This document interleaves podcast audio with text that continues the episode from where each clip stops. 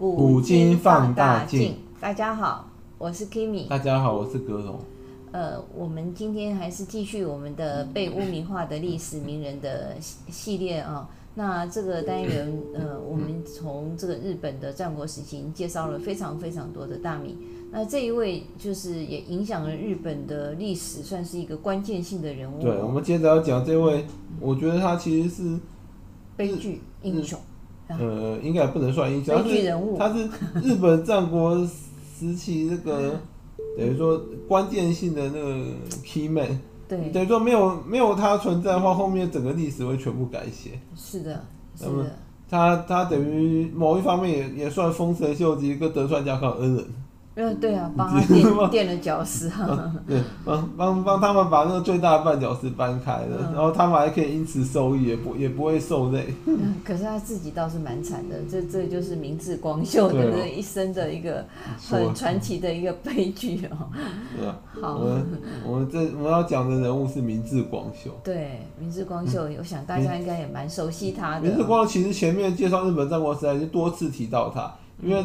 因为他干了一件惊天动地的大事，把织田信长给给弄死了，而且是背叛，对，而且是背叛的，对，就是怎么讲，他就这个现在为什么他背叛的原因，现在还是众说纷纭。不过现在基本上已经有一个比较明确的证据，后后我们等一下会讲到。好，那我们先请格隆帮我们简单的介绍一下明治光秀。嗯嗯，明明治光秀他是。出生在美浓人，嗯，他他其实也是土岐氏的那个那个等于族人，哦，所以他跟那个信长的那个那个正妻那个那个那个斋藤隆基啊，哎、欸，其实有那个怎么讲，就是有亲戚关系，哦，对，虽然好像没有非常近啊，跟他们也是也是有那种远房的亲戚关系。明治光这个人其实蛮特别，嗯，他怎么讲，他有做一个。怎么讲？蛮蛮像刘备的行为，就是曾经投靠过多位多位的那个大名，对，他他曾经侍奉过多很多位主君，哦，他最后才那个才那个选择投靠织田信长。他是在选择他要对，他最后的一个归宿嘛？对，他曾经就说怎么讲，就就像周游列国，跑去加入非常多那个大名的阵营。他也在观察。他曾经加入过那个。织田信长的岳父斋藤道三的那个阵营，因为他等于说也是有土岐氏的血脉。对。可是这一点就更奇怪，因为因为照理说，如果你是有土岐氏的血脉的话，你照理说你不应该去加入斋藤道三阵，因为土岐氏是蛮讨厌斋藤道三，因为他们土岐氏本来是美浓国的国主，是被他篡夺的。对啊，他等于说。但是当严格上来说，应该是土骑士的仇人才对。对。然后呢，明智光跑去加入他的阵营，而且加入他的时候，在他在他底，底的吧？没有，在他底下，他也没有做出任何不利于战神道三的事，真的蛮奇怪。在加入仇人的阵营，然后也没有也没有对他那个。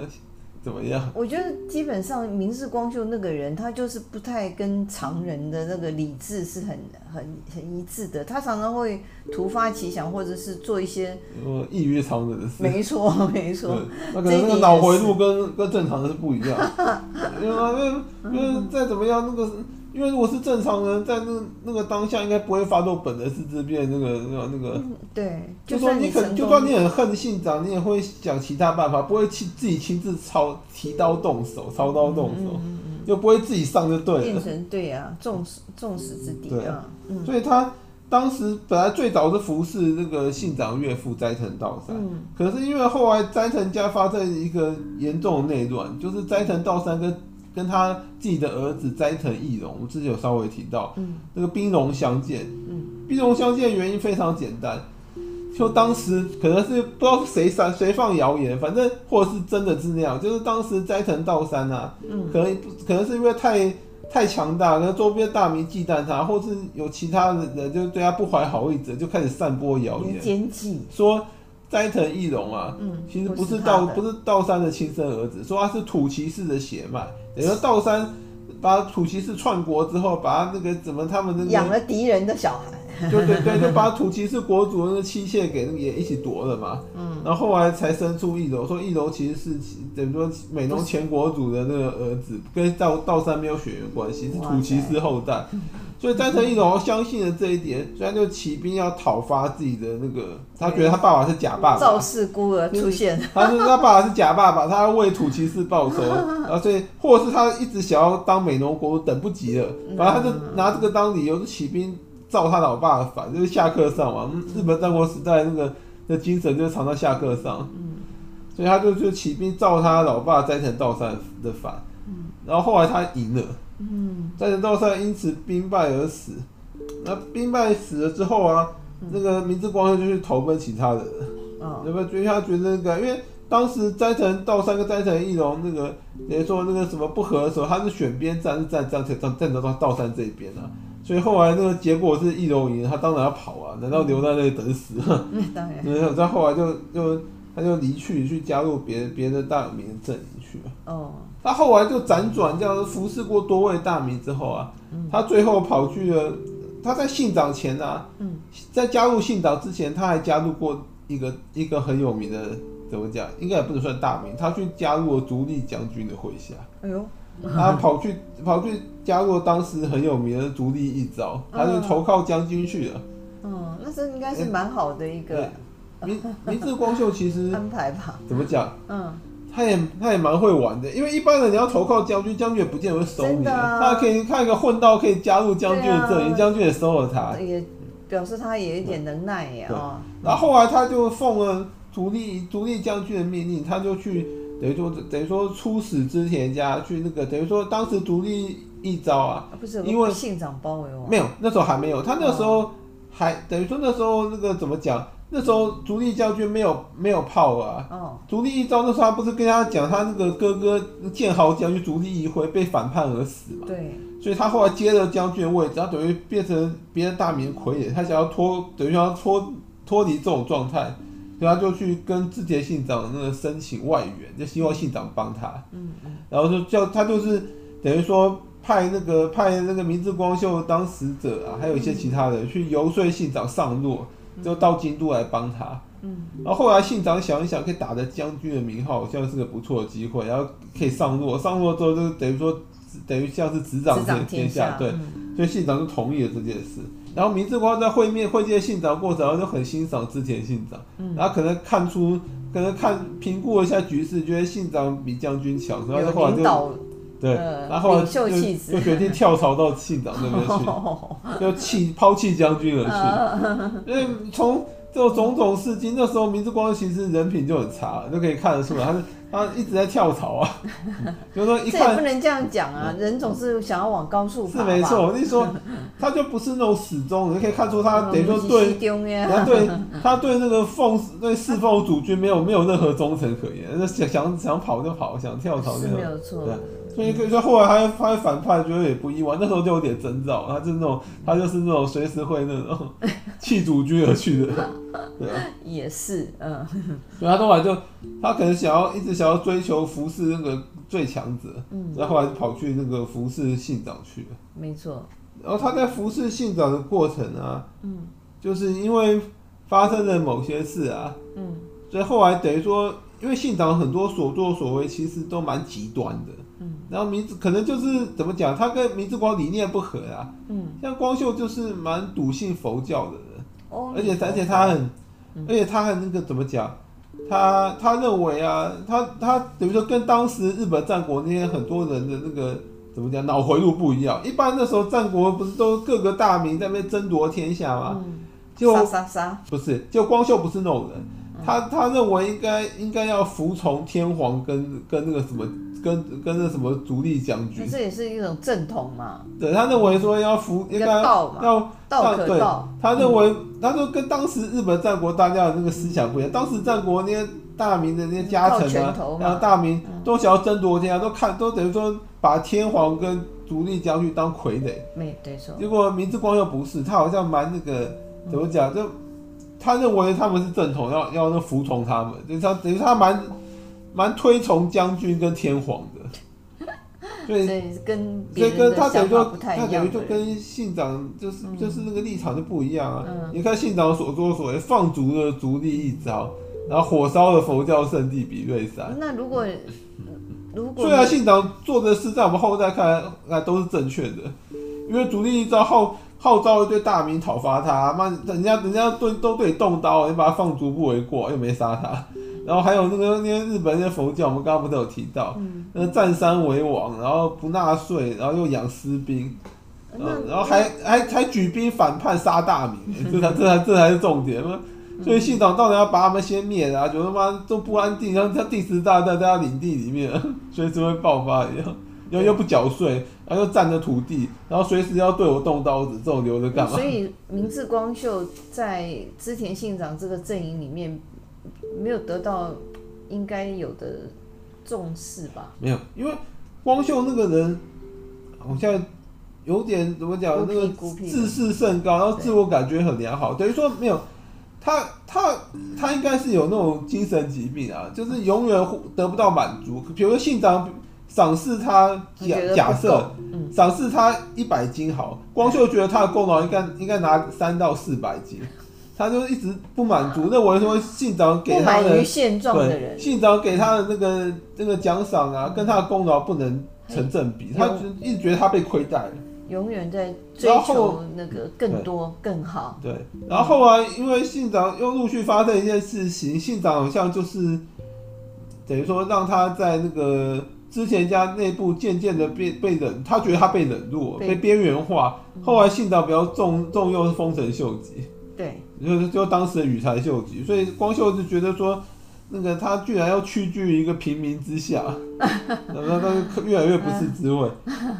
然后这个，所以后来他在一五八二年的时候干了一件大事，就是本能寺之变。然后他发动了本能寺之变。他在动手前啊，听说还假鬼假怪，找了一堆名人啊，去什么那个开开茶会啊，然后呢开始那个写诗啊、作赋啊，然后那个什么。然后他好像写了一句名，对他写了一句名言，就是现在。然后他写，然后他写了一句名言，叫“今日时节，细雨纷飞五月天”。哦，有人说呢，他这个他这个就是他反叛的预兆，就有点像预告信一样。因为因为那个等于说他是那个嘛，他是五月反叛。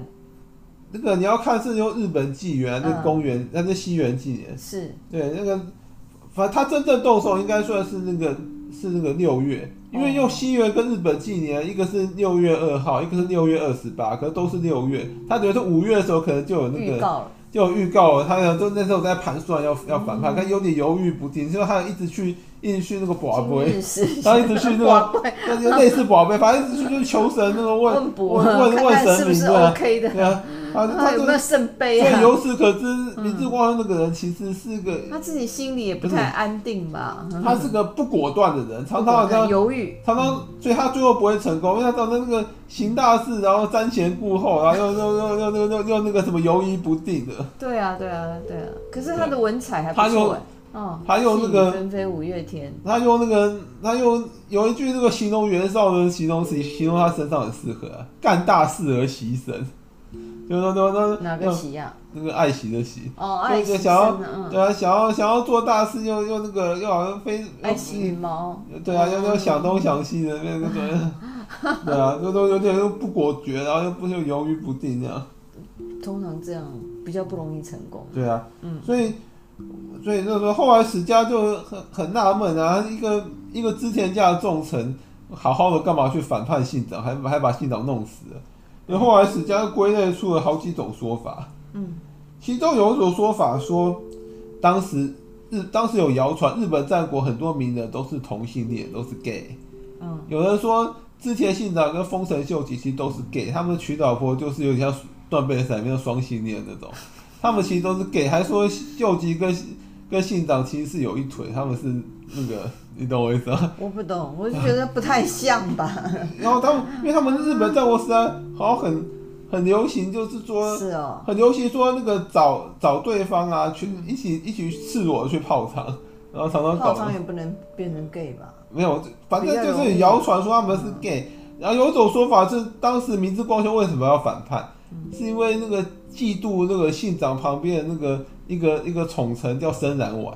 哦长得很漂亮，他长得很俊美，他跟信长搞在一起，所以我就说他们他们是三角恋。然后他明治光又记记恨森然丸，所以才起兵反叛信长。由爱生恨，因为这这是一种说法。还有最常见的说法其实是那个他被冷落。怨恨说跟煽动说，嗯，怨恨说就是说信长做一堆事是非常多件，造成明治光秀累积的怨恨最后爆发。对，像那个、嗯、像那个什么啊，信长其实当时啊叫叫光秀负责招待那个家康的那个团嘛，来那个来参访，那个像参访团一样。然后听说好像光秀啊在宴会中用的食材。过于昂贵，过不止过于昂贵，而且鱼好像有那个有那个腥臭味，嗯、然后好像信长听到加抗加成私底下偷偷抱怨，不敢讲啊。我说、嗯、那时候信长的地盘，那信长那么暴虐的，谁敢讲？顶多就私底下暴虐抱怨一下，被信长听到，哦、然后信长就火，然后觉得这非常让他非常没有面子，对，嗯、所以他花那么多钱还没办好事，对，然后所以他就他他所以他就因此。好像就是大骂，他就听说用军扇敲了他的明智光秀的光头，他当众敲，而且大大大骂他，批评他。嗯哼，那光秀觉得很没面子，被他这样当众羞辱一样。对啊。然后还有，然后还有就是说那个那个什么啊，当时啊，那个织田信长好像曾经把光秀的母亲啊。就就等于当时曾经因为叫光秀讨伐某个地某个地方的大名嘛，嗯、然后那个什么光秀好像把他妈妈当人质，跟那个大明交换人质，嗯、然后后来信长好像因为要因为因为做了一件举动，说要杀人质，害死了光秀的妈妈。嗯，有人说那个死的不是光秀亲生妈妈，光秀有贼送个替身过去，可是信长那个动作等于说已经。等于是那个举动，等于就是害死他妈妈。那光秀也知道，从此就更恨信长。对啊，没有错。因为他那个做太绝，因为信长完全不顾他的那个，嗯，怎么讲，就完全那个，所有人都可以牺牲的。对啊，就完全那个等于说没有在乎他的立场跟他的那个怎么，就那个就要牺牲。然后所以说那个什么。所以说，那个这是怨恨说，说那个光秀因为这些诸多原因啊，开始怨恨信长，所以才反叛的。嗯，还有第二种说法是不安说，这应该是第三种说法。第一种是同性恋说，然后第二个是怨恨说，第三个是不安说。不安说就是当时信长做了一件其实让所有大所有家臣都不安的事。他放逐了两位织田家的老臣。嗯，那个他把那个左久间信政跟那个林林秀贞给放逐了。今日的老臣就是明日的他们的，对啊，他们的一个。那佐久间跟信胜啊，跟那个林老了林秀珍啊，没利用价值。他们曾经服侍了织田家二三十年了，嗯，然后信长就突然把他们流放了，然后流放理由只是说他们他们已经没有没有没有价值。了，对，这没有。所以当时这样一讲完之后，其实所有家都心寒，都心寒，对。所以光秀就哪一天我们也变这样，人都会老。所以光秀就非常的不安，然后加上信长那时候又又又又更改了他的封地，比如说本来受封到某个地方，把他调到另外一去，然后他的封地要变小，然后好像好像还那个半间接被秀吉管辖，然后那个然后光秀就更更不安，更更不满了。所以所以说那什么，他就很很怕说哪一天呢、啊，他再不动手，哪一天身家性命都没了。那就等于他的不安造成他干脆一不做二不休，把信长给那个杀了，他他就安全了。嗯，这就是那个什么，他造反的一些可能的原因了。这是第这是第这这是第二种，这第三种说法。对。然后第四种说法是说那个光秀啊，想要那个什么，想要恢复那个什么，就恢复幕府，等于说把赢回幕府将军啊。嗯哼。那这种说法好像在二零一七年的时候有找到一一个证据，就有一封光秀的亲笔信，他写给当时当时一个当时一个叫做那个什么，他写给当时一个叫土桥重治的人，在信中信中他说他想要赢回那个在荆棘荆棘被逐出去的将军，他虽然没有没有没有写出名字，可在信中。在荆棘被放逐的将军只有一位，叫做足利义昭，是被信长放逐。那你要把他赢回来，信长不可能同意啊！你只得只得把信长除了，不然你怎么把将军赢回来？他等于想恢复幕府啊？对啊，因为他当时就他就跟一般那种一般战国时期的人脑回路不一样，大家那时候都在谋私利啊，他他居然什么尊奉将军跟天皇？他当时就不应该离开将军啊。反正就对啊，所以我说也很奇怪，你那么推崇幕府将军，当时干嘛离他而去？要去加入织田信长这里？反正就是一个很矛盾的人，莫名其妙，爱恨情仇整个纠结在一起。他那那有那种什么那种精神疾病，是好几个，是不是好几个人格？怀疑他有好几个人格，反正就怪怪的一个人。所以，所以他就，然后，然后接着，这应该是第四种说法，叫做那个恢复幕府说。嗯。然后第五个说法是说。当时啊，织田信长他打算把天皇给废了，嗯，然后等于有点想要自己自己当天皇那种意味，然后他还想他还想说那个什么举举全国之兵去那个什么去去攻攻打明朝，等于征战世界啊。有时候好像信长有这种意味，他觉得日本他就无敌手了，嗯嗯、你就快要统一了，然后、嗯、等于说想要想要把天皇废，然后自己当天皇去征战全世界去，嗯、然后然后光秀就不想不想让他这样干，所以才动手反叛他。对，这应该也是各种原因。这应该也是第五种说法，嗯、然后第六种说法也是，我觉得其实才是才是也是一个非常有可能的，就是我觉得光秀会反叛，我认为其实。应该应该是那个什么怎么讲？幕后的不是我我我认为应该是怨恨跟怨恨跟被煽动啊。嗯，我认为可能性比较大。煽动，呃，就那个嘛。说真的，当时谁有动机煽动他？就是看信长死后谁最得力，谁最谁最得力，就是谁就是幕后黑手。我们就这样逆推嘛。通常用用逻辑逆推，那个说。就说，比如说某件事，你不知道凶手是谁，你把它这样推推算之后，谁获利最大，谁最有可能是凶手。真相只有一个。所以说，当时就是最有，所以就有有史家说，可能是丰臣秀吉就德川家康那个两个人一起一起秘密煽动光秀。当然，当然不会说是很很明显啊，也不会留下什么证据啊，也怕说光秀万一万一去密告他们，对不对？所以他就可能用各种方式来那个挑逗、煽动、煽动光秀，让他动手。因为他们，因为他们想要，他们都是有野心，想要争争取，要夺取天下的人啊，就是丰臣秀吉跟德川家康。可是当时最大的绊脚石就是织田信长，他们又不能自己动手，因为自己动手名声就败坏，就无望争取天下。所以这时候就要找个那个傻子出来当刀当刀子。他们挑逗或者是呃挑就是挑拨离间哦，他们也没想到光秀是真的那么快就动手了。否则，对啊，他们可能好像完全没有部，还没有完全部署好。对对对。光秀突然突然就嘛就哪一根筋不对，然后就马上就动了。对啊，他等于说动的有点措手不及。因为秀吉那时候还在还在打，因为那时候对那时候，因为那时候应该不是。应该不是什么动手的好时机，那时候秀吉应该不会叫他那时候动手，或煽动他，因为不然他不会跑那么远。他不会跑那么远，对他争夺其他其实是不利。他都在那在那个偏远的中国地区，对啊，他后来急行军赶回去。是啊是啊。对啊，然后当时家康也不可能那时候叫他动手，因为那时候家康自己人都在京都，哎，他动手一个兵荒马乱不好，自己也死也死也那个沦陷在里 面，或者被或者被光秀俘虏了怎么办？对啊对啊。就那个时候，就那时候都不是什么。那时候动手时机，其实本来是这些发动时机对秀吉跟家康都是不利的。不利的。对，嗯、就可能光秀那个那个那个二百五突然失控，失控了。他可能可能那个可能秀吉跟家康有跟他密谋，说他们一起一起的三个人合谋把信长除掉。可是他不想被他们两个。可是他他没想到光秀会这样，那时候突然就动手。想要执掌天下。所以那时候。那时候秀吉听到本能寺之变的时候，其实是大惊失色，有点慌乱。然后那时候黑田官兵就跟他说，那个坊间传出流言，说是你你写信给光秀，煽动煽动他那个煽动他反叛的。然后秀吉当然就当面斥责黑田官兵说：“你不要胡说八道，再这样我要把你杀了。”他说：“他得了。”对，他说：“我只是写写信日常问候明智光秀，我并没有叫他反叛。”然后这时候黑田官兵就跟他就。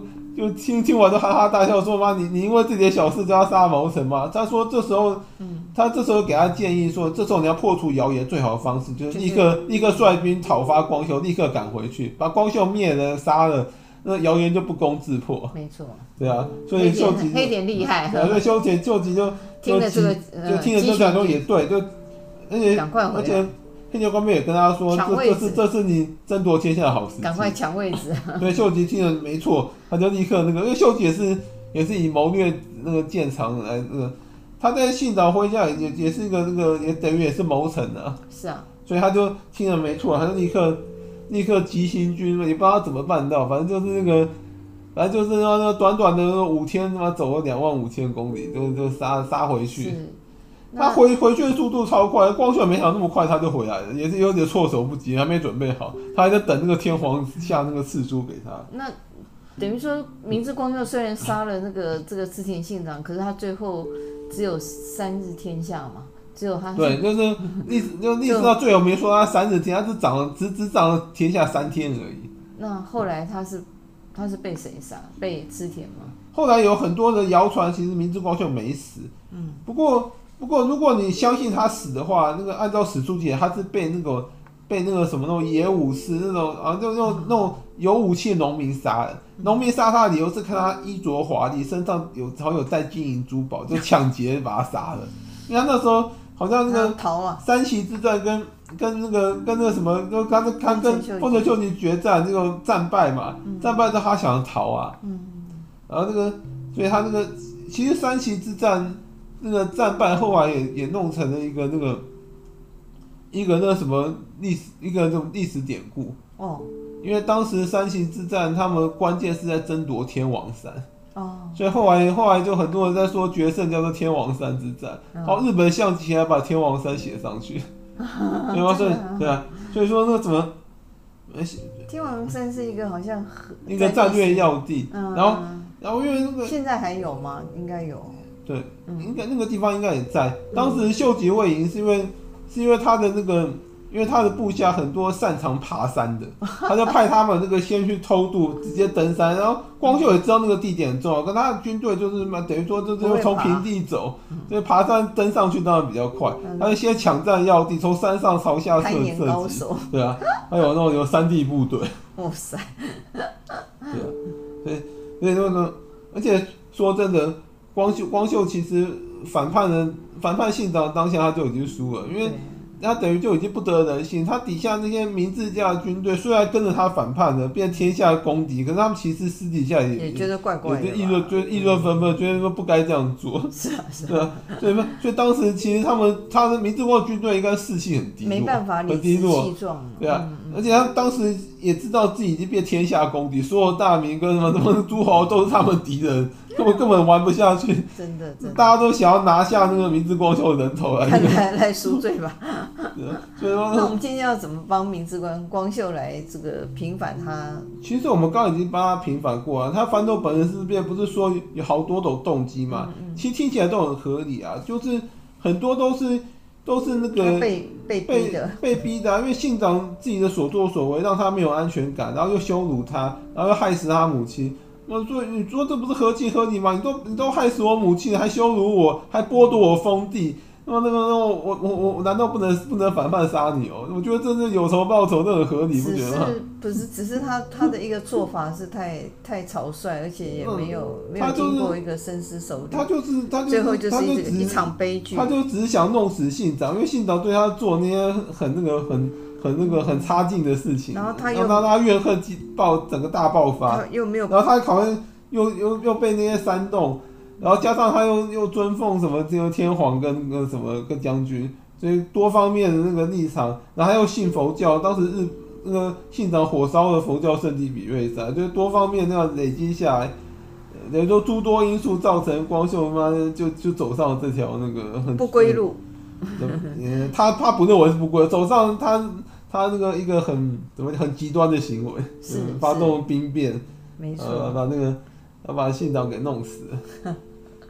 对，也是。其他他弄死信长当下，好像好像好像也也曾经声名大噪，然后周周边那些那些大名都都傻眼，居然有人把自己的信长弄死。嗯。他在他的一生中有这么一下子的光芒。对对，嗯，可是他其实他就差在说没有拿到信长的尸首，不然他可以拿到信长人头，可不可以？可以惊吓周边大名，我们我我高可以继续那个继续有有一点作为，因为信长也知道他人头有重要，就宁可放火烧啊，自杀也不给拿到，因为拿到那个可能他可以号令天下，不给他拿到，他们很有意思。对啊，对对对啊，等于说信长其实是寡不敌众，因为他本人是驻守那些那些部队之后，然后只有三百多人，明治光秀用了一万多人，把本能团团包围。怎么这怎么推也是虽然虽然本能是是易守难攻之地，然后加上那个信长当时带的是最精锐的旗本部队去去驻守，可是人数差太多，而且又是半夜摸黑的。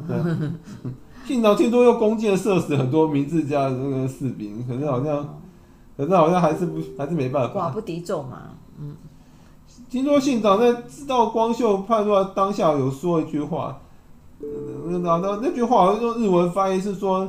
那就这样吧，或是那就没有办法，反正类似那种意思。嗯嗯嗯、就是说，就听到他听，对啊，信长听到那个旗帜打出来是明治光秀那个那个应该，他是有个什么桔梗当当图腾，那个桔梗其实他他知道大概大概没办法，因为他知道光秀敢动手，一定是率了那个精锐大军来的。没错，这个就是一个。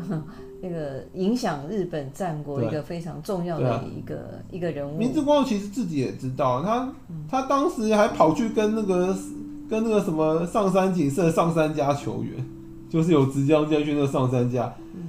我觉得他跟上三家球员很奇怪，上三家主打就是忠义，就是一个一个叛叛贼跑去跟一个主打忠义的家族球员，是不是？他真的是走投无路？他或许他不觉得他是那个、啊、叛徒啊，他觉得我我忠于天皇，我忠于那个、啊，对不对？哦，对哦，那他立场，恐怕他觉得我忠于的是天皇，跟我不是信长。好像有点道理，除掉一个，除掉个乱臣贼子跟暴君，有点道理哦。是啊，是啊。对，所以他就以他以为说他站在天皇跟那个跟那什么的，跟跟将军的立场，上杉家会支援他。他的思路跟别人不一样的啦，我们就是要从他的观点来看。他好像在动手前有写信给上杉家，那那个好像好像有暗示他要动手，还还说，然后后来求援信竟然写说信长信长。信长一死，好像全天下很多大名都跟武将都高兴了。他自己他自己也知道，他把一个最大的绊脚石搬开，就野心家都高兴了。没错，没错。那那倒霉他自己。他也他可能、嗯、他可能那个可能本人是兵变弄死信长，弄弄死之后他才醒悟过来，我好像我不该动手，然后被人家拿来当枪使了，可是也只能走到底。只能黑到底，因为你都动手啊，没不对，没办法，没办法，没办法重来吧？对 呀，你只能只能够将错就错。他也名留千史，千史对啊，对啊。嗯，那我们今天因为时间关系就讲到这，谢谢大家，拜拜，拜拜。